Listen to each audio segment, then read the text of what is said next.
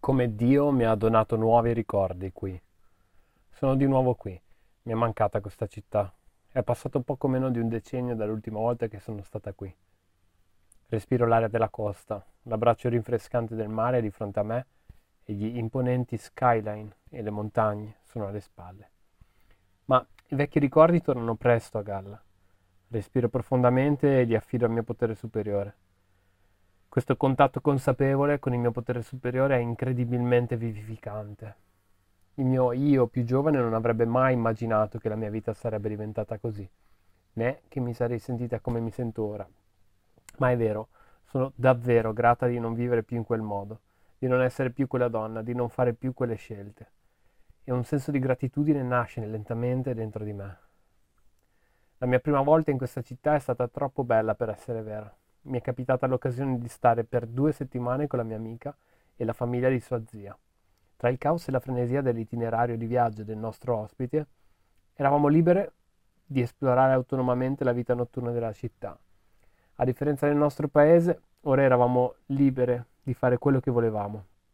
Siamo andate in posti in cui non saremmo mai potute andare e abbiamo fatto cose che non avremmo mai potuto fare. Abbiamo persino visitato un negozio per comprare souvenir da usare per agire con i partner, dato che tali negozi sono vietati nel nostro paese e quando sono tornata a casa ero determinata a vivere la vita al massimo. Non sapevo che avessi fatto un contratto con una cosa chiamata lussuria, una malattia dello spirito molto pericolosa che stava per impadronirsi della mia vita. È entrata così in profondità nel mio cuore che sono diventata tutt'una con la lussuria. La mia identità, il mio essere, il mio rapporto con gli altri, con il mondo e con la realtà sono stati tutti sporcati e imputriditi dalla lussuria. La lussuria era diventata un re. L'adoravo, ma a poco a poco l'altare del piacere diventava l'altare del sacrificio. E avevo iniziato a sacrificare la mia sicurezza, i miei confini, la mia dignità e la mia volontà. Più e più volte sono stata battuta e colpita su questo altare, sacrificando tutto alla lussuria fino a quando, giunta così in basso da non riuscire quasi a stare in piedi, mi sono arresa a un potere molto più grande della lussuria e sono stata ricondotta alla sanità mentale. Ho abbracciato pienamente il Signore della mia tradizione di fede.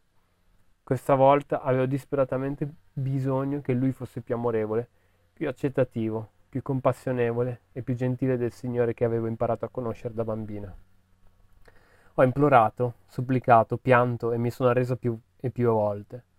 Ad ogni nuovo passo di resa egli mi ha mostrato che può davvero fare ciò che io non posso fare. In realtà per tutto questo tempo egli è stato molto più generoso e misericordioso con me di quanto non avessi mai compreso prima. Con delicatezza mi ha guidato sempre più lontano dalle fonti di lussuria. Il mio viaggio è iniziato con la preghiera regolare, poi è arrivato il digiuno. Nel corso del tempo mi sono vestita in modo più modesto e ho cambiato il mio modo di interagire con gli uomini gli sguardi, le parole, il tatto. Anche le mie intenzioni sono cambiate, il che ha contribuito a mantenere le interazioni dignitose. Ho smesso di guardare materiale inappropriato, ho buttato via la mia scorta di souvenir e ho bloccato tutti i modi in cui gli ex partner con cui agivo potevano raggiungermi. Lungo il percorso ho ripreso la definizione di SA in termini di sobrietà, che segue in modo così naturale l'eliminazione progressiva della lussuria. Miracolosamente e per la prima volta in assoluto rimasi sobria per più di un mese. Dio stava davvero facendo per me ciò che non potevo fare da sola. Avevo una nuova prospettiva di vita e presto fui chiamata a prestare servizio in una ONG locale. Nei mesi successivi il servizio con questa organizzazione non governativa mi ha dato l'opportunità di rappresentarla come relatore a una conferenza internazionale. Quando ho saputo dove si sarebbe svolta la conferenza ho riso. Dio ha sicuramente il senso dell'umorismo. È stato bello scherzare un po' con lui. E così. Il mio ritorno in questa città è un'esperienza completamente diversa. Questa volta è per restituire, per dare speranza, per ispirare. Dio può fare un mondo di differenza se solo lo si cerca. Dopo la conferenza sono rimasta qualche giorno in più.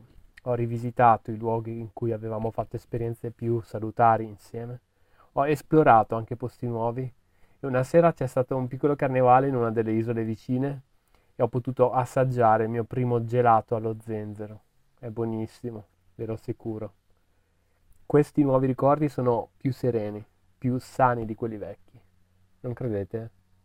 Ho lasciato la città sobria, per grazia di Dio. Ann, Kuala Lumpur, Malesia.